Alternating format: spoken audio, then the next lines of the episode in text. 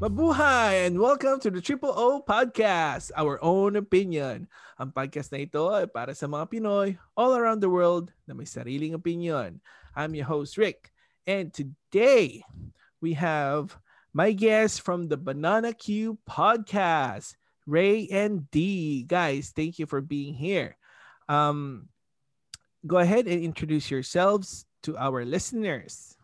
Hello, Rick and Triple O podcast lis- listeners. Thank you for having us. My name is Ray. I'm a finance professional by day and a podcast co host by night. Our podcast is called Banana Q, a Filipino flavored podcast. We are on Spotify or wherever finer podcasts are listened to. And I'm originally from Cebu City, and I've been an OFW for the past 10 years, initially starting from Singapore, and then I moved on to Tokyo, Japan. Nice. And with me nice, today is my co host, uh, Heidi. Hi everyone. So I am Heidi or D for short. Um, I am, as Gray mentioned, I am his co-host in the Banana Key podcast. I currently live in Hong Kong, but before this, I was living in Singapore for 11 years. And before that, uh, I was actually born and raised in Zamboanga City, Philippines. Nice. 11 years ka pala sa Singapore. Ang tagal. Yes, ang tagal. OMG. you should be a citizen na. okay, guys. Um, today, uh, our topic is the Filipino stereotype that we hear from all around the place. So, um, I am glad that you guys are here to collaborate for this special topic. Now, um, si Ray and D will be uh, giving ano, yung kanilang ang nito, yung kanilang experience ng stereotype ng mga Filipino sa Asia for, you know, especially Singapore and Japan, Hong Kong, kung nasaan sila. Ako naman, I'll be giving my side dito sa North America, US and Canada, what I have experienced here. So for myself, I'm gonna go first. Um, ang number one, para sa workplace naman usually is the Filipino time, which is always being late. Hmm. Does anybody relate? yeah. Yeah, I think it's a global phenomenon where Filipinos are late. Yeah, it's a global phenomenon. Like, kahit na may alarm na, no? Like, isipin mo mag-alarm ka half an hour early pero late pa rin tayo. Mm. Um, for, for many, ano, um, na nakaka-relate, hindi pa rin naiintindihan kung bakit ang mga Filipino ay laging late. Uh, sa aking experience, marami nagre-reklamang ibang lahi na oh, laging late ang mga Filipino. Pero not necessarily everybody, Mm. pero pansin nila, pag i-compare mo sa ibang lahi, madalas yung isang Pinoy ay madalas late. Mm.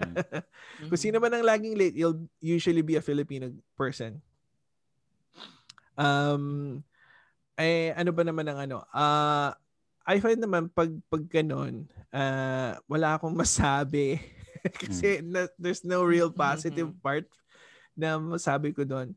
Um, in my experience, I just laugh na Mm. pag sinasabi nilang ganun. Kasi, seriously, like, I know it's not a good thing, but uh, it, it is each to their own person kung anong gagawin nila to make it a much better, ano, to be a better person na ipakita mo na not all Filipinos are always late, di ba? Mm-mm. Pero what can I say? Like, you know, kanya-kanya yan eh. May mga kanya-kanyang issue yan sa mga buhay. Siguro Mhm. hindi pa siya na, na-grow yung pagiging Pilipino niya deep within himself. Yeah. Mhm.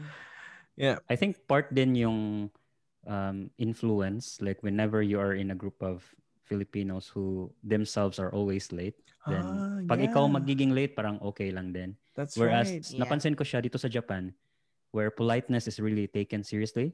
Like, Mm. ang on time ng mga Japanese is hindi on the dot, kundi 5 minutes or 10 minutes before the agreed time. So, pag mag-meet kayo ng 10 a.m., i- i-expect mo na na yung mga Japanese darating 5 minutes or 10 minutes earlier than scheduled. Ganyan sila ka, Oh. um, you know, when it comes to being on time. And uh, siguro na nadala ko na rin yan na practice. Um, That's good. Whenever, pag may uh, meet up, ganun, ganyan na rin ako. Ah. siguro dahil sa influence ng whoever is around Yeah, me. But, I, but I agree. compared to back then in the Philippines, ah. lagi din Yes. akong nalilate kasi eh, late din naman yung mga kasama ko. So, why do I have to take an Mm, I extra effort in being early?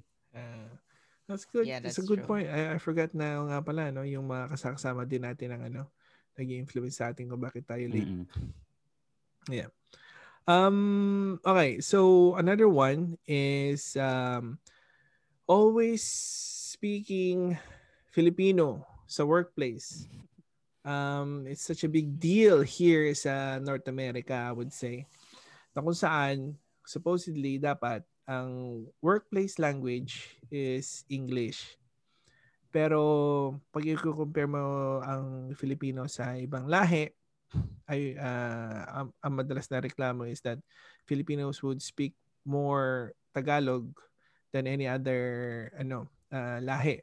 So pag sinabi nating sa work no, um, pag yung dalawang Filipino magkasama, they'd be speaking Tagalog. All right, that's fine, understandable. Kasi sila lang naman dalawa.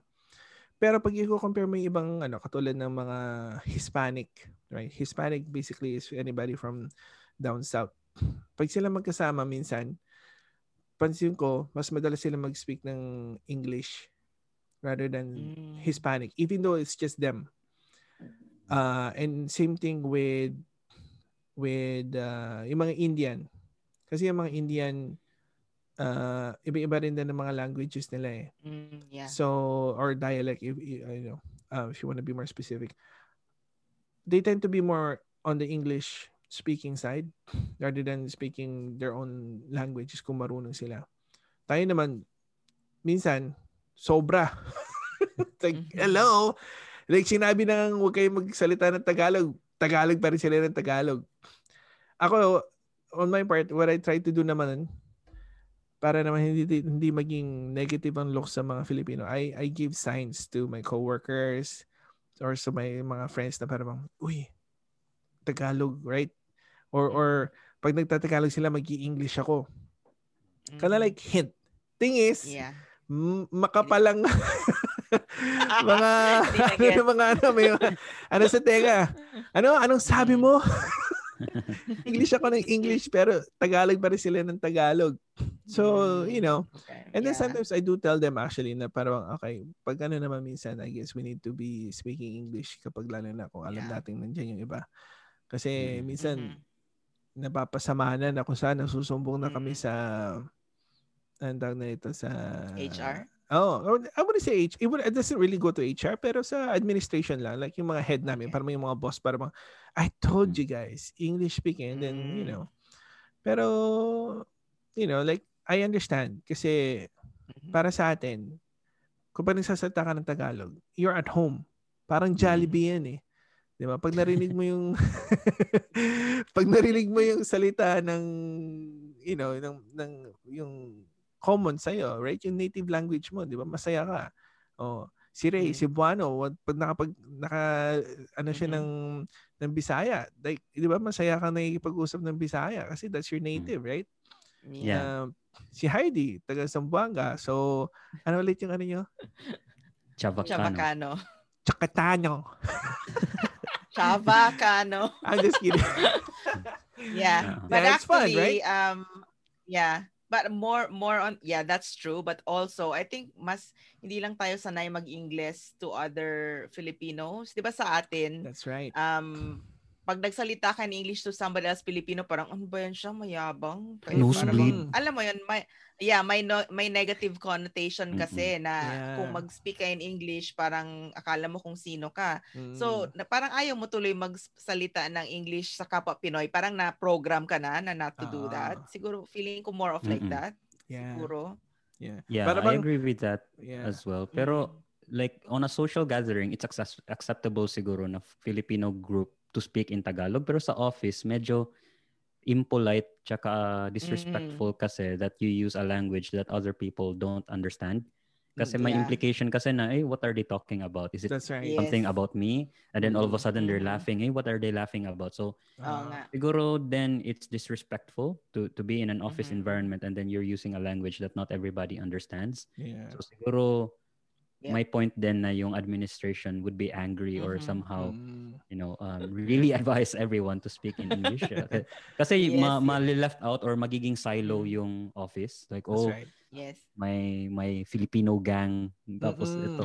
Yeah. Parang may separation, di ba? Oo. Uh, I Yeah. understand Which naman shouldn't be the yun. case. Exactly. Yeah. Pero like like Heidi said, I agree kasi sa atin, you know, parang ayaw mo yung sabihin na, oh, yabang-yabang, puro siya English, puro siya Mm-mm. English. Tapos ikaw yung ma-left Mm. out, di ba? Yeah. Para sa atin Yes. kasi gusto natin parang pantay. Tapos kung nag-English ka, Yeah. para bang mas mataas ka ba sa akin? Ay, Pare-pareho Mm-mm. lang naman ang trabaho Oh, natin. parang right? may nagagalit. Ah, which is hindi naman yun yung point mo. Yeah. Pero bakit ganun? yeah. I know it's kind of Yeah. it's it's kind of sad that that's how we think. Mm-mm. You know what I mean? Yeah. Pero you know, like come on, like this is ano naman eh, like it's work, di ba? Lalo na Yeah. kung sinabi ng work na Yes. English is the only language you should be speaking. Mm, And mhm, it's it's a good point that you've mentioned as well that Hispanics and other races when they when they are together they speak in English compared Mm. more compared to the More, Filipinos yeah. kasi for them they're also able to practice and become better English Mm. speakers if they use it. Kasi Yeah. I have Vietnamese colleagues before and then I whenever they're together they speak in English and I ask them, "Hey, aren't you Vietnamese? Like wh- why are you Mhm. speaking Yeah. English?" But, but they're like, "Oh, we want to improve our language nga naman. speaking abilities." good. So probably Oo. because oh we we're too comfortable with our english and we think negatively if anyone speaks in english that's Ah. why so Maybe, maybe, no. we, we just need to change our mindset i suppose yeah, Yeah. I think we need to change the mindset. Yeah, bakit Mm. ba kailangan may ganung po, may parang mayaman versus mahirap thing going on? Mm-mm. Bakit like, maalala mo you know, kaya a- lagi or Mara Clara lagi yung Yeah, exactly. Para Clara, oh, classic. Mm-mm. Yeah, yeah. Oo nga. Yeah, Yeah. exactly. Yeah, Mm. yun. Okay. All right. I, like that one, Para Clara. 90s, man. 90s. Clara. Batang 90s. batang 90s Yes. Bata Okay. Um. Okay. Last one doesn't really relate to work, but Filipinos Filipino name is way too long for North Americans. Yeah. so sa mga puti, usually there's only two names. Their first and last name. John Smith. And that's it. Tapos Mm. na. Sa ating mga Pinoy, it goes from three names. Your first name, your middle name, and then your last name. Mm. And then meron pa Yep. minsan yung mga special. Yung Mm. first two names, which Mm. my kids Mhm. have. And Mhm. then your middle name, and then your last name, and then your yung ano yun, yung third, the third, the second, Or Suffix. junior. ay mga suffix pa. So umaabot ng lima. It's Mm. like, oh, Uh-huh. MG. Yeah. So Yeah. they, they they get confused, right? Pero Mhm, I keep mhm. explaining to them naman na when it comes to that, you know, it's a good thing kasi when you actually have those middle name and your last name, you're actually um, carrying your mom's last name. And para bang you're giving honor to their family as well, not just your dad's last name. And at the same time, you can also trace your fa your roots, your family roots. So, pag nakita mo yung, okay, so there's two John Smith. The other John Smith actually is, um, uh, let's say, Cruz. John Cruz Smith. So, you would see kung bakit that John Smith looks like, ano, Spanish. Kasi meron siyang Cruz. So, apparently, the mom is, you know, uh, has a, ano, Hispanic. Mm. So there you go. You would understand kapag na, na, na, na mo yung second name. And, and and actually find actually that that is a much better naming than just two names na they adopted here sa North America. I mean, they don't take out naman yung middle name na, natin when you come here. Pero in in uh, in ve- in um, in general sense, that's how they do it. Just two names. Pero sometimes when you Yeah. see their legal name, you, you would see na meron silang middle name says there. Mm. Pero like parang bang, Mhm. come on, like you know, it's it's nice to to know na oh, meron ka palang ano, maybe ka mag-anak pala kita or you know, you're Yeah, just a yeah. cousin that I didn't know, right? Yeah, So it's for a good thing, and that's genealogy what I say. purposes, mas helpful siya. Yeah. Yeah. So, yeah, do you guys have anything like that sa inyo sa Asia? I guess not really, ano. How about in Japan? Isn't it ano, wi- ibang iba ang naming sa Japan? Yeah, names in Japan usually are very short as well. Minsan, uh, the most is three syllables like Ayako. Then, yung last name din nila, short din, Sato. Like, syllables lang. Um, Then Mm. usually they only have one name. And siguro din dahil we got it from the Spanish na automatically kunin natin yung last name ng mother natin, Mm. which is Uh-huh, yeah. you know bizarre for other Mhm. Um, countries. Like they wouldn't think um, automatic yan. So Mm. Yes. kaya sobrang haba na bigla ng Uh-huh. ng names natin, whi- which for me has some downsides. Like you, you have Mhm. long name, then at least you are unique, you are easily identified. But on the Yeah. downside, pag nagtitake ka ng exam, sobrang you take a lot of time writing your name or pag mag-fill up ka ng form sa airport or anywhere, right? And any Yeah. Documentation, Any sobrang log- yeah. haba ng name mo tapos limited pa yung space. Um, Yeah. Just can I and- have and one some- more form? Yeah. Yeah, and the Okay. problem is, at least sa Philippines, sometimes like if you write your name, you can just put like middle initial kasi common yan. Mm. Pero since that's your full name nasa passport mo, right? When you Mm-mm. move abroad, parang required yung three names for all Yes. sorts of identification. So I actually had a problem when I applied for um parang yung automatic deduction sa bank account na payments for Mm. insurance for example. Tapos parang hindi na ma-type sa system yung buong pangalan ko. Oh, Kasi no. may middle name and may kasi mahaba siya. Mahaba yung middle name ko, mahaba din yung apelyido ko. So parang I don't know na nahirapan yung insurance agent ko. But I think eventually na figure out naman nila. But you know, yung mga ganong, 'di ba kung sa Pinas yun, they probably wouldn't even require yung full like siguro B Mm-mm. lang okay na yon hindi yung Ah, full thing right? Yeah. like ang haba-haba tuloy tignan ng pangalan mo. Sa outlook natin sa work like you said parang naiinis ako na kailangan ba talaga na parang kung ilista mo lahat ng name sa team ko ako yung super mahaba. Kasi nga nasingit yung middle name mo. So yun na nga sa atin hindi naman nila i-include yon parang bilang ilalagay nila ganon di ba? Ah, ah, so yun. ah. yeah Alam I mo ba, dito sa Canada nung nung nasa high school ako dito I used to uh, I used to put my name um yung full name ko. And then Mhm. my teacher would say ano like just take off your middle name. I understand what's going on right? May alam niya yung ano yung middle name. And then I I I didn't take it off because I didn't want to. I, I wanted to you know I want to to give um you know a shout out to my to my mom right? Na you know my middle name is B. So I put B Mhm. there instead of just yung full. So Eric Mm. B Eterosa sabi ko. And then eventually I took out the B because like you said when it comes to writing things down during exams it took a while and I was like I'm late Filipino being late then you have a long name you're gonna be exactly late like wala ka nang isasagot sa ano mo Oo nga, true. Disadvantage. Sa mo. Yeah, so I was like, all right, fine. So natuto akong first and last name. And then I- until I graduated, I was like, all right, so short. Lesson learned. Yeah. Lesson learned, yes. Being late and ano, long names is uh, it's, uh, I guess it's a really negative negative stereotype for us. Okay, Uh-huh. um Heidi, how about you? Ano yung stereotype ng Nega- mga ano? Um, negative or uh, yeah, I guess for ne- um negative stereotypes, uh, sa Singapore, I would say kasi mas matagal ako doon, not entirely sure here pa.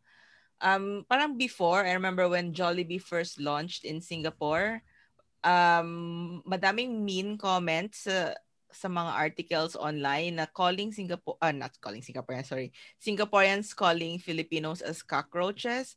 I'm not entirely sure why. Tinanong ko yung Singaporean close friends ko about this and they said they hadn't heard of that. So maybe it's just uh, you know, baka may subset lang of people who think that way. Like meron pa silang mga mga jokes na parang mamamatay tayo if they use bygone on us, mga ganong fact. Mm. like what? I don't know what's that about. Um, pero yun na nga, baka naman not everyone thinks that way. I don't think I personally met anyone who ever mentioned that or overheard it somewhere in the 11 years I was there. Nakita ko lang naman siya in those comments. And I was Ah. actually surprised na, okay, I didn't know this stereotype. And also, um, shortly after that, there was even this blog na lumabas about like Singaporeans getting mad at Filipinos. Again, I think it's more of um, baka may specific people lang talaga. Kasi pinagalitan din sila ng prime minister nila actually after Mm. that na um, bakit kayo ganyan? you know? So, I would think na a lot of people like Filipinos naman but maybe meron lang talagang racist people, I guess. Mm-mm. Mm-mm. Yeah. Yeah. And I guess I would say na cockroach because they think na, you know, obviously cockroach is dirty and, di ba? So I I don't know ex, ano exact saan galing yung cockroach to be fair. Mhm. yeah. But they can take take that positively. Cockroaches are resilient, di ba? Like, and that is we- true, isn't yeah, it? we, we, we can survive nuclear holocaust. yes, exactly. Yeah. And even kaming mga friends, like, you know, every time meron kaming problema or what, tas lagi naman namin sinasabihan, cockroach tayo, ganon. Kasi we can go through this. Mhm. so yeah, there's a positive spin to it. I Yun. see. Pero I'm, I'm trying to think why. Bakit cockroach? Ka- Yeah. Di kaya kasi we are always in groups. Like we're, Madami. Possible. marami tayo palagi. Oo Tapos nga, baka when we get they think. together, we're generally noisy, right? Yes, Ay, yes, I yes. think so. Alam mo, like, totoo I think that, Ang yeah. ingay. Tapos, eh, di ba nakita lang tayo kahapon? Bakit parang it's been a long time since we got together? Pero, Oh, That's how we oh, yeah, are. actually, yeah, ang noise thing actually is one stereotype. Probably not stereotype because it's the reality, but it's a Mm. thing that they dislike about us kasi Singaporeans are usually not as noisy as Filipinos. mm-mm. Usually like nasa public areas ta, kami doon sa Singapore like in the MRT or in buses or whatever. Tapos syempre mag mag-gather kayo, ah, excited and then talking and stuff. Mm-mm. Maraming beses na kaming napagalitan ng mga locals. Like, ganon, yung mga ganong factor. Or even, for example, da- dati, nasa McDonald's kami. Apat lang kami, pero for some reason, ang ingay namin. Napagalitan kami nung katabing table. Kasi nga, maingay kami. Parang, sabi niya, you're so bleeping noisy. So, Mm. tapos parang sabi, wala awa itong friend ko. Sabi niya, we're not in a library. oh, that's good. That's good. That's a good comeback. yeah. Pero yung ganyang like noise level taken at a next level din dito sa Japan, 'di ba? Yung subway sobrang tahimik, talagang they're very conscious about their Mm. hindi lang Filipinos kundi ibang mga foreigners like mga puti Mhm. when they come to Japan. Of course, ma- maiingay, loud noises and Mm. they would typically like receiving phone calls in the subway is normal for them. Pero sa Japan dapat wala, bawal 'yan. So oh, okay. Minsan may naririnig ako na Oh. matatandang Japanese locals na lalapitan talaga yung turista or yung foreigner tapos shh, shh, gaganyan gaganyan Really? Very. talaga. Oh. Because for them, if you're in a public space, dapat you respect other people. Like you have to be quiet. You do not disturb other people. Pero sa atin kasi we Ah. don't care. Like yeah, we're here, yeah. we're happy. Yeah. I think Tayo yeah, actually, that- pag that's sa a- public area, mas maingay tayo, right? Mm-mm. Yes. public so tayo. actually that's that's yeah, that's probably a, a, a problem for us, right? Kasi dapat we should respect the culture that we're in. So Mm. I mean, for us, eventually nasanay naman kami na sa Singapore, okay, we shouldn't be too noisy, ganun. Of course, pag bago ka na, you, you forget. Kasi Mm-mm. you're surrounded by Filipinos, so parang feeling mo na sa bansa tayo ng. Pilipinas. Pero 'di ba, like hindi hindi 'yun ano. Like even Friday night sa Pinas, very normal 'di ba na gimmick night, you know, pupunta kayo sa Jerry's Grill or something. It's very noisy because every single table is noisy. Sa Singapore, it's not that way. Like, Mm-mm. Mapansin mo yung Filipino table lang yung maingay, gano'n. Really? yes, I never yes, noticed that's sa actually. Singapore actually. Alam mo, I- I've been to Yeah. Singapore. I went to Mhm. ano yung ano yung common place yan yung Hawker Center. hindi isa. Food court. Yeah? Yung food court na may Alin? mga Chinese na open na kainan. Hawker, hawker. Hawker ba yun? Yun na yun. Oh, Hawker. Yes, hawker yun. Yeah, dinala ko ng barkada ko dun and then okay naman, maingay But yeah, naman. y- y- ayun, I think maingay yun. Pero what we mean is like, you know, restaurants, Restaurants. na proper Oh, restaurants. Yes. Hindi, hindi, like, first time ko na mag-go to restaurant, I was surprised by how silent it was despite Ah, how crowded it was. Like, nagtatalk Mm. naman siguro sila, pero hindi sila nagsisigawan or something. Like, tayo masyado kasi tayo enthusiastic storytellers Mm-mm. lahat. So, na- nagtataasan ng boses, ganun sila. They're not like that. So, yun. And I remember, um, naalam ko yun. na So, kahit uwi ako ng Pilipinas, parang conscious ako na, okay, I shouldn't make too much noise kasi baka nga mapagalitan ako ng kabilang mesa. Sabi ng friends ko na, nasa Pilipinas ka kaya, magingay tayo. So, parang maingay kami on purpose. I see. Ganon. yeah. Ah, okay, that's that's ano, that's a good story. I never I never knew that. Mhm. That's cool. Okay. Okay, Mhm. what else? Ano pa meron sa'yo? Um, I think yun na yun. Si Ray siguro, is sister. Okay, Ray. Yeah, one of the negative siguro na stereotype to Filipinos here in Japan is we take care too much of our family back home to the detriment of our own personal Ah, care. yeah. Okay, okay. Yeah. Like may yan yung storya ng isa kong uh, Japanese colleague na parang oh whenever I see Filipinos they work hard but then they don't have savings they don't have enough money for emergencies because they Mhm. send everything uh, to the Philippines now Yeah.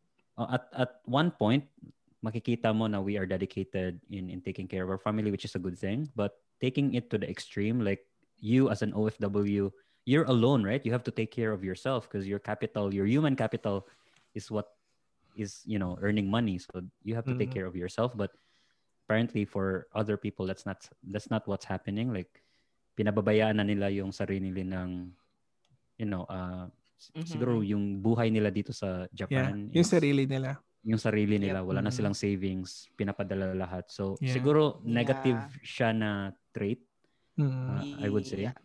yeah. May ganyan ba sa Japan at Canada na parang sobrang Yeah. I actually I actually know a few people na ganyan. And it's sad to say na ang mentality kasi ng mga Filipinos once they go overseas na parang they're just there for they're just there to work. mm, Ang mentality Yeah. nila parang I'm just here to work. I'll go back home and I'll die there. The thing Mhm. is you forget Mhm. that before you die, you need money Mhm. to survive before you die. You don't just mm, die off, right? you know, kailangan mo kumain. Saka titira pag nag-retire ka na. Sino Mhm. mag-aalaga sa'yo? Right? Kung ikaw mm, nagkasakit, may panggamot ka ba? May pambili ka ng gamot and everything like that. People tend to forget that. And at the same time, kung nasaan ka man, whether Singapore, Hong Kong, Japan, Canada, USA, wherever it is, you're still living there. And you still have to take Mhm. care kung ano yung ginagawa mo dun, di ba? So, Mhm. I, for me, sometimes I just don't understand that. But I, I, I understand na yung, yung hirap ng buhay sa Pilipinas, excuse me, is really hard, right? And Mhm. not everybody is the same. Because I, I've, I've heard other people's story na talaga, it's like, Yep. oh my God, you need to send money now. Parang ganon. Mm. Na yung parang, seriously, you guys are dying. Like, your family is dying. And iisa lang siya. And then, sampu sila. Yeah. And, you yeah. know, namatay na yung isa. So, so yung siyam, binubuhay niya yung, ay, yung walo, binubuhay niya yung walo. Kasi yung walo, walang trabaho. And you would get mad Oh at those gosh. people that they don't have work. But at the same time, para bang, they all try so hard yung, yung siyam para siya makapunta ng ibang bansa para siya yung mabuhay sa Mm. kanila. Para bang, you know, that kind of story is really Yeah, hard. yeah, and it's yeah. really heartbreaking. Kasi Mhm. now that she's uh, the one na sa Canada, siya naman yung inuubos niya yung buhay niya para mabuhay yung walo doon sa Pinas. Para bang, Yeah. I mean, come on. mm. Siguro Yeah. dahil din yan sa stereotype na once you are abroad, you are a rich person, you earn Yes, a lot more exactly. money. So Yeah. So kumbaga dapat din natin baguhin yan na mentality na porket nasa abroad yung let's say sibling or Mhm. someone um, Mm. automatic agad na pwedeng magpadala ng pera every time. Like sa story na yun na walo yung Mhm. siblings na walang trabaho, siguro then they are um, not incentivized by working kasi no matter how hard they try working in the Philippines, kung ikukumpara nila sa pinapadala na pera from that someone na nasa Yeah, abroad, siguro Exactly. madi-discourage sila na, oh, I, I, I work 8 hours tapos ito lang yung natatanggap ko na sahod Mm. pero yung pinapadala na pera from my sibling who is an OFW is this much. So siguro discouraging siya kaya siya hindi siya na incentivized to work hard Mm. or to look Mm. for work. Mm. Kaya nila Yeah. na sa kanila na mag-live off from you know. remittances which is a very negative and very bad Yeah, Right? that's not Yeah. good. but it's a byproduct yeah. of how it Yeah. is. Pero like Yeah, you I said, think- in, yeah. yeah. In a in a good light kasi nga naman we are taking like we are very family oriented. We take Mhm. care of our family. That's the Mhm. good Yep. The good side of that. yeah, that's that's a pro of course, but you know nga, as Ray mentioned, um it can go the opposite direction din in that Mm. way. In the sense na, okay lang siguro kung talagang hi- wala na talagang magawa yung mga taong naiwan doon. Yung iba kasi on purpose na silang tamad, Mm-mm. which is Mm. not good, right? Like, oh, Yeah. hindi ko naman kailangan mag-work kasi si kuya papadala ako ng money. Not thinking na, okay, yung kuya mo na nasa abroad, wala na siyang life, tas ikaw, nagbubuhay mayaman ka sa Pilipinas. Parang unfair, isn't it? That's right. Like, yeah. bakit, bakit kayo lahat nag-rely doon sa, I mean, even if, let's say, nagpapadala yung kuya mo, why don't you use that opportunity na ipa-better yung life mo? Tapos para, it, there will come a time na pwedeng, kuya, rest ka na, ako naman na. I mean, you know what I mean? So, Mhm. parang Yeah. siguro, it's fine kung nag-aaral ka, pinag-aaral ka niya. And then after that, then you should find a job regardless of kung konti man lang yan or what. Para naman That's right. yung yung relative nyo abroad can also have his own life, 'di ba? Kasi like you said, kung mag-retire kung mag sa retirement pa lang siya sasaya, hindi ba parang ang sad naman ng buhay na yun. Mhm. All he does is just work tapos give money. I, I yeah. So I understand why the Japanese people view that negatively because it is a negative thing, Yeah, definitely. it is. Yeah, yung iba, hindi na nag-asawa eh. Yeah, Mhm. kawawa Yeah. naman yung Yeah, I know. It's like, marami ng liga daw sa kanya pero hindi niya ma-entertain kasi, you know, Busy. kailangan niya buhayin Para- yung family niya. So, it's oh, Yeah. sayang. You know, he Okay. could have had a life too. You know what I mean? Mm-mm. Yep. I mean, it's not that bad, but it could have been better. Yeah. All right, anything else, Ray? Eh, wala. So siguro mag-move on na tayo sa um, negative stereotypes of work. Hmm. And and in, in Japan, the most pervasive negative stereotype is siguro is yung Japayuki, which is Oh, yeah. Filipinas are in general seen as, you know, working in a, you know, as an entertainer, as a hostess in the entertainment industry. So siguro, pangit siya na um, pakinggan. Like, when I had this conversation with my, one of my colleague, yung initial niya na um, reaction is, oh, um, the only other Filipina I know is is this one, this person, and this person works at a pub.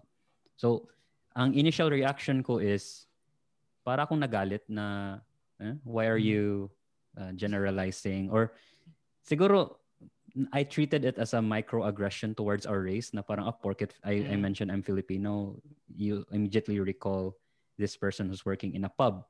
Pero, I realized, wala namang malis yung sinabi niya. Like. Yeah. he, he's just stating a fact.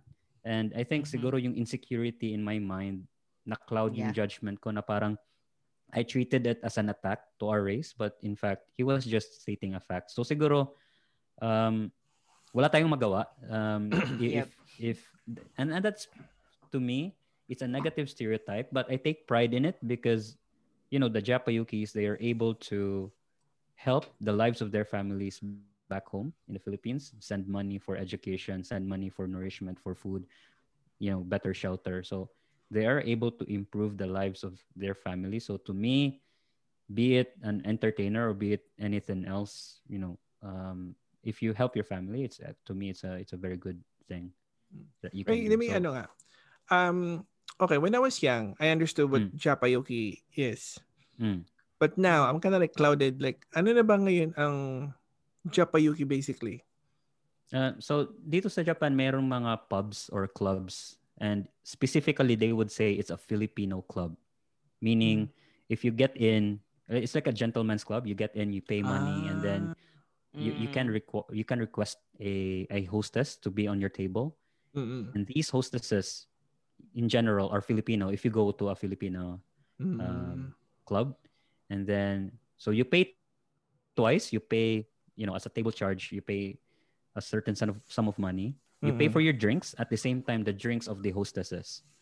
Uh-uh. So that's how they earn money. So as an entertainer, you would either sing for your, um, I, I, would say guest. You would sing anything. You you chit chat with them. So, so yeah, Ah, I that's see. that's the Japayuki. Kasi ang naalala ko lang na Japayuki, yung pinanood kong si Naku, sino ba yun? Si ano na nito? Sino, Sino yan? ba Ano yan? yung, ano yung movie noon na sikat na sikat si Sino ba yung pogi at saka yung magandang babae? Na Japayuki Okay, sila. Napaka-broad mo mag- Sorry, I forgot Okay, that doesn't really help us. I know. Okay, so yung kwento nila, mag, Mm. mag, mag-shota sila. Tapos they were in a band Mm. and then they went to Japan and then um, parang nag-split sila doon. Tapos nagkahiwalay silang dalawa. Tapos Mm. yung band nila nag-split na rin kasi hindi na sila makapag you know, perform as a band. Tapos yung girl nag nagkaroon ng boyfriend and then yung guy he went home, he became yung tagagawa ng mga furniture sa family nila. Jericho Rosales and Okay. Oo nga, pogi nga yan. Finally. and that Yeah. girl. Sino ba yung lagi niyang ano noon? Christine Hermosa? Yeah. Yun yung partner niya I before. forgot Okay. that. Ano. Anyways, in that movie. So, ganun din ba ang Chapayuki ngayon? Ngayon, yung, yung they just play and sing like as a musician, like like as a as a music entertainer. Do- Is that Mm. considered Japayuki?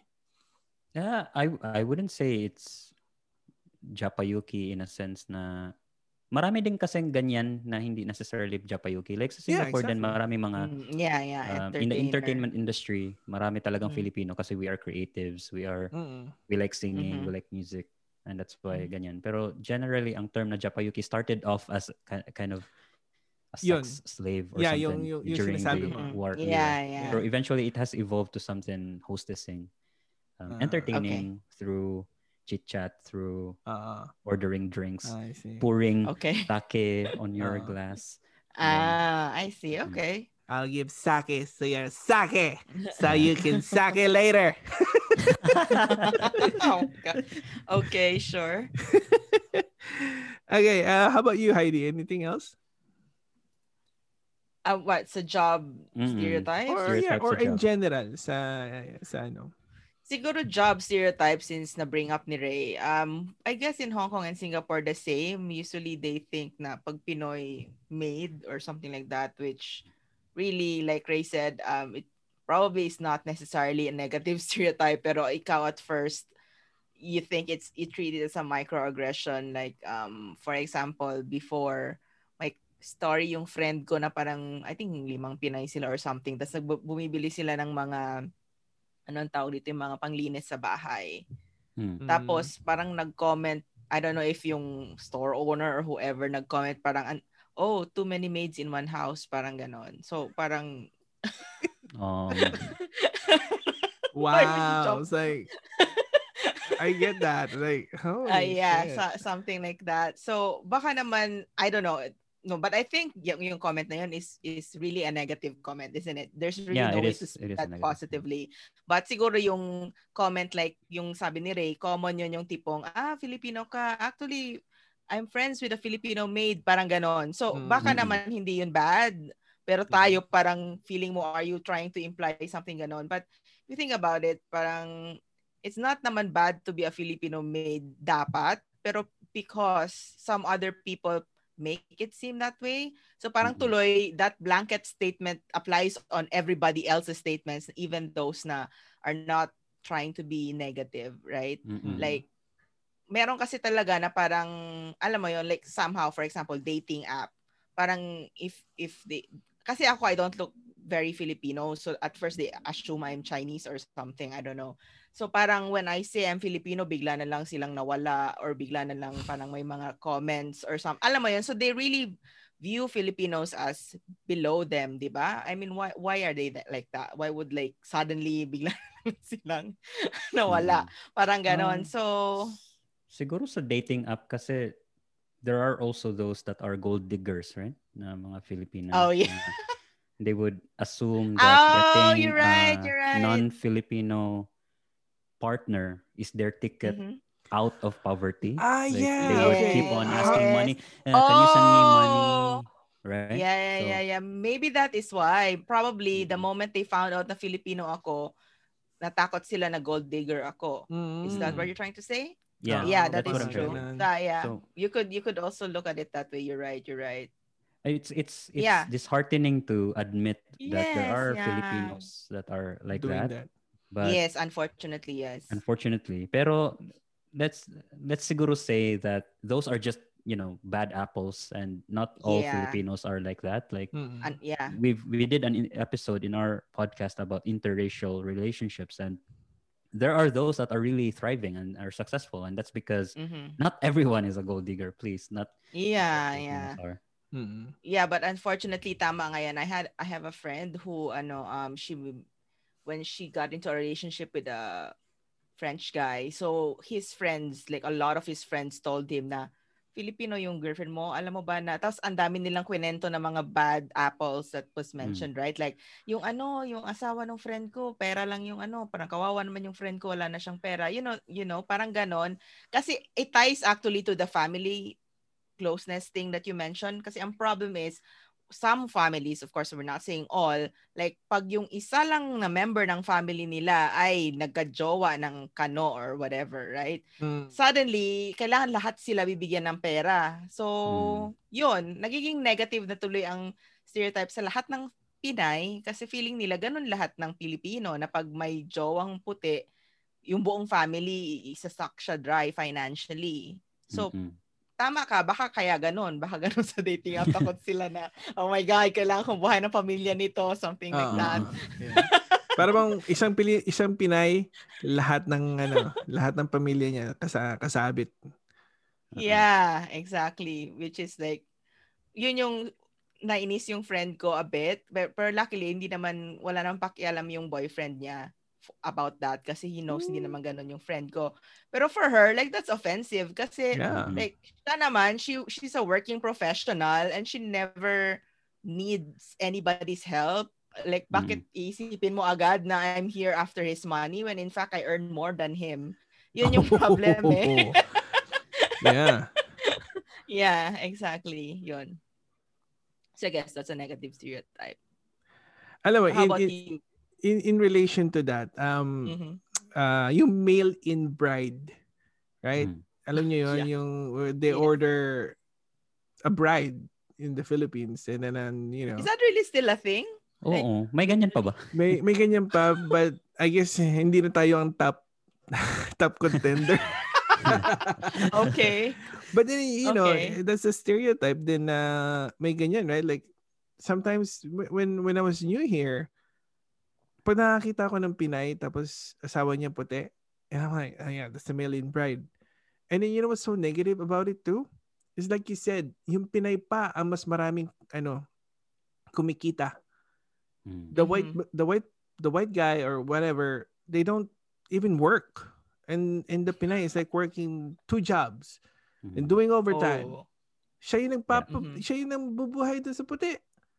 Yeah. I'm, mm-hmm. I'm like, all right, so the million bride is not a gold digger, but at the same time, the white guy is a fucking slob. You know, like yeah. it's not working. But we got Anyways, it's very negative. So Mm-mm. it's just one of those things that I think people should be aware. You know, sa ating mga ano. How about ano? I'll move on with Filipino nurses na ano na stereotype.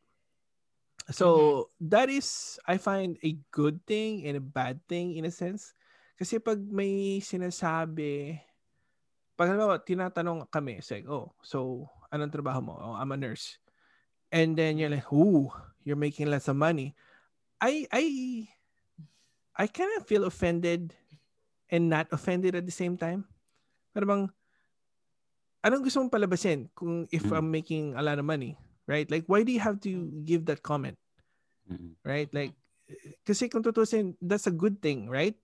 But why do you mm-hmm. have to have a tone when you say it na kung saan para bang it's such, like, it's a bad thing. So, mm-hmm. para may, may, may laman eh. Ang hindi ko maintindihan, what? And that's why I'm like annoyed na when they hear my wife is a nurse, oh, you can start making a lot of money. I'm like, yeah, okay, so what? Like, anong gusto mong palabasin? Tamod? Yeah. yeah. Wait, question. Yung nagsasabi nito, mga Pinoy or non-Pinoy? Non-Pinoy. Because they know that uh-huh. Filipinos, Filipino nurses makes a lot of money. And mm-hmm. sa mga Pinoy, same thing. They know that kasi ang Pinoy, pag, pag sinabi nilang Filipino nurse, like, oh, nurse ang ano, nurse ka or nurse ang asawa mo? Hay, mm. laki ng kita nyo. Right? Like, iba mm. yung, iba yung tono. Right? Kesa yung pag may narinig ka na, oh, nurse ang asawa mo? Oh, laki pala ng kinikita nyo. Yung may ganon, right? Even the body language, mm. you could tell na parang yeah, may, may laman. And I just don't understand what it is. Siguro, uh, what I, I think, noticed in that I think, is... Yeah. Ah, sige, go ahead, D. yeah, it, I think it's related again to the English speaking thing. Sa Philippines, parang bad maging mayaman, bad maging lisero, bad maging asenso for some reason. So yun yung negative, I would think. Maybe. Right? No? Like, ooh, mayabang ka, porket nurse ka, ganon. Which Uh-huh. wasn't at all what you were doing, pero biglang ganon na agad. Mm-mm. Ikaw ba, Ray, ano yung gusto mong sabihin about? Well, what I noticed is siguro in our mentality, meron tayong comparison chart. Like whenever we hear somebody's doing something, then i-compare natin sila with our own. Tapos if there's a big difference, then i-attack natin yung person trying to pull that person down para Yeah. ma-same na level sa'yo. No, parang it's a very negative mentality. It- It's Yeah. crab mentality, right? Crab the- mentality. Yeah, yeah, yeah. I was gonna say, yeah. But, but why are we like this? Yun yung problema sa atin eh. Mm. Parang masyadong, you cannot just be happy for successful people. I Yeah. know. No. I but, but I no think the more OFWs that we will have in the future and the more kind of um how do, how do you say that kind of Filipinos who are living abroad the more culturally woke we will be I think it will become better Yeah, you know what? Yeah, I, I I do agree with that. And the thing is, not everybody is gonna be woke. They're still asleep. yeah, Yeah. true. Pero hopefully nga, eventually, hopefully, I don't know, maybe a hundred years from now or whatever, we will get there. Who knows? Yeah. We'll see. Yeah, to end to end ano, to end this thing naman in a good positive thing. Uh what are the Mm. good stereotypes? I find sa amin here um Mm. we are yung when it comes to parties, Filipino birthday parties, Filipino um handaan for anything, we are always like people are always happy to be in a Filipino party kasi maraming handa. Mm. Ah, You go to like ano like you go to Yeah. like uh, 'di ba like oh anong Mm. anong dadalhin mo oh may may leche flan ako oh may pansit Mm. ah andyan si ante may dalang lumpia right like it's like a fiesta like lima, lilima lang Mm. kayo and it's like you could feed like the entire ano barangay right lima lang kayo and you could feed the entire barangay pag pumunta ka sa mga puti or anything else they're like it's like cheese crackers Mm-mm. ito lang akala ko ba party like, you want me to eat dips? Crackers and dips? I'm like, dude, mauubos ko to mag-isa. and that's it. I was like, it's not a party. So Mhm. I guess we Uh-huh. got it from from from the Spanish uh, conquistadors, right? Like yung yung fiesta, basically. When, when there's a Yeah, party, it's a fiesta. So even though Mhm, it's just a small gathering, it's like a, a giant, you know, gathering of people. Pero like, oh, konti lang. And so that's a positive Mhm. thing. I would- yeah, I of would say. course, Yeah. Yeah, definitely. How about you guys? siguro related to entertaining you know a party so ang malaking stereotype dito sa Japan is Filipinos are really good singers at Mm. karaoke which I am not by the way so every time I was gonna time- ask, did you prove that right or wrong? no so I, I keep telling them I am not a good singer like you, you always think Filipinos are good singers but I am the exception Kumbaga, ano, no, it's a doble cara, no? It's like, Mm-mm. the stereotype is good, so I have to be good. Mm-mm. so every time may karaoke party oh Ray is a Filipino tapos bibig, ibibigay nila agad yung remote control Oh, no. please choose a song. It's like, oh my God, you're giving me extra pressure. Yeah, yeah. OMG, that's funny. Mm-mm. that is funny. yeah. But, But- But, um, but I think well, it's a good thing. Um, It's a you know, good being, thing, yeah. being thought of somebody who's good at singing, even though I'm not. But in mm, general, they always think of Filipinos as really good entertainers. We Mm. typically would, you know, step up and be the joker of the gang. That's uh, usual stereotype. Ah, and another stereotype here in Japan, if you if they know that you are Filipino, they would automatically assume that you are a really good English speaker, which is Oh, uh, yeah, fine. Japan. Like, 'cause we, we use a lot of English when we were studying, compared to in Japan, where Japan uh, English is just one subject Mm-mm. um, that they study. So Mm, there, there really is a big gap between our use of the language versus them. That's why they have high regard of Filipinos as English speakers. In fact, a lot of them would study um, with a Filipino, like an anong tawag dyan? Uh, part-time lessons to Mm. learn English from a Filipino. Kasi competitive na rin ngayon. May italki, may maraming apps for you to learn English and most of Mm. them would study with a Filipino mentor for English. That's cool. Wow. Mm. Nice. That's nice. Yeah, more Okay. power to the Pinoy. Eh? Yeah. yes. yeah. Uh, How about And in I Hong Kong? For, yeah, um, I'm not entirely me. sure kung ano stereotypes sa Hong Kong because I moved here last year, pandemic, didn't really get a chance to, you know, like get to know people basically. But in Singapore, I would think they all thought like Filipinos are friendly and Mm. bubbly. Like, um, they most of the Filipinos they know kasi are friendly, right? So before I remember if we met if we met someone like they would say, "Oh, this guy is bubbly," and then they would say on a scale of like you know Singapore to Filipino bubbly, nasa siya sa scale na yon. So Filipino is nasa taas in terms of bubbliness. So yeah, yeah. yun, yun, yun, yun yung, I guess that yun, yun yung stereotype now, which is positive, right? That means if they meet a Filipino, even before they talk to that, na-assume na nila na friendly to siya, so, and they are already welcoming ba? Kumbaga, Yeah, yeah, that's the um, word I was look. That was I was yeah, gonna say yeah. welcoming ang Filipino, welcoming. Mm-mm. Aha, aha. And because of that, ina-anticipate na rin nila na, na siguro, ano, that this person will be the same as all Filipinos they've met who is warm. And then, yeah, yun. So parang mas madali siyang i-welcome also into their groups, I would say. Pero yeah, I think Filipinos are warm, definitely. Um, it- it's a stereotype, but it's a true stereotype, I would say. Like It's before, hindi ko maintindihan yung nasa Pilipinas pa ako, lagi kasi yan minimension na Filipinos are warm.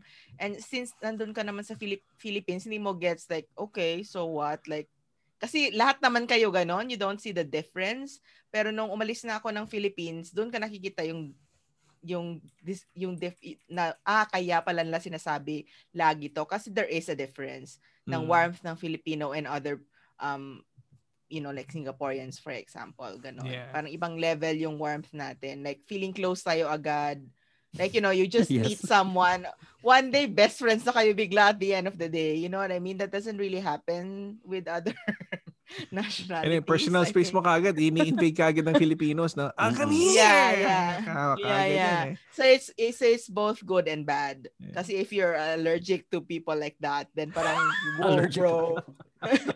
or whoa, bro, COVID.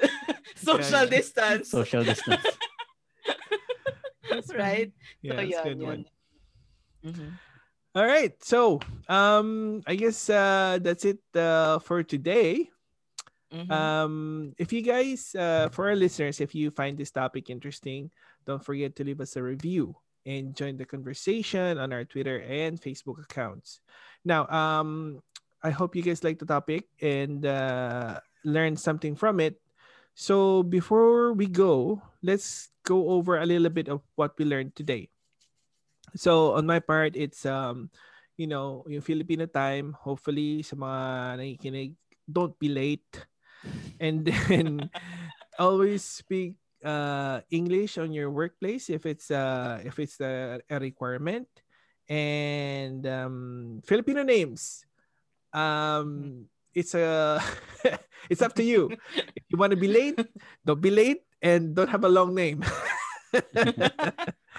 Okay guys how about you guys? Any you know before we go uh learn uh, yung mga ano nyo, yung mga topic nyo Uh, generalization siguro is if somebody makes a, a comment about our race as a Filipino, siguro think twice. Is it really a racial slur or it's just you know a Mhm. generic statement? Don't always jump on the conclusion that people are uh, being rude or something like that. Always think about the Mhm. positive side. But Mhm. even if they are really making racial slurs, then there's nothing we can do about that. And and that person probably is just also a set of bad apples in their own. Um, you know, Mhm. they don't represent everyone in that country. So um, there's nothing we can do. Let's just prove them wrong by our success. And you know, uh, there's no better revenge than success, right? So that's right Yeah. Yeah, I guess for me, yung napulot kong aral, ano to, parang class lang, is yung Mhm. yun na nga, if, if, yeah, in terms of, for example, yung family thing, uh, the closeness is good, but actually that's not all good. Na Mm. if you are listening to this and you are one of those people who is just relying on your kuya abroad, um, stop that. Like, Mm-mm. try to, even if feeling mo ang late ng sahod mo by working in the Philippines, that still uh, will go a long way eventually, right? Like if you get promoted or whatever, and maybe who knows, magiging OFW ka rin someday because of that. But start somewhere, wag tamad. Kasi kawawa naman yung nasa abroad, di ba? Like wala na Mm. siyang life. Uh, mamamatay na lang siya mag-isa. What if hindi siya makabalik sa Pilipinas? So, ano na Yeah. lang, ganun na lang yung life niya. That's very sad. So, I think we should all help each other out. Yeah. Support habang sinusuportahan kayo sa sa Philippines, yung mga nasa Philippines, Mm. supportahan niyo naman yung mga nasa abroad, right? Yeah. Yeah. Exactly. Yep. All right. All right. Well, thank you, Ray, Heidi, for being here. It's great to have your opinion on this topic. And so, the Banana Q podcast, where can our listeners follow you guys? Go, Ray. May, saan ba tayo? Um, thank you, Eric, for having us. Sige, D, why don't you tell us about our socials? Okay, um, you can find uh, our website is bananaqpodcast.com. That's a letter Q, by the way, not banana Q C U E. And then um, our socials, we are Banana Q Podcast on Instagram, Facebook, and Twitter. And you can also email us at bananaqpodcast at gmail.com. Nice.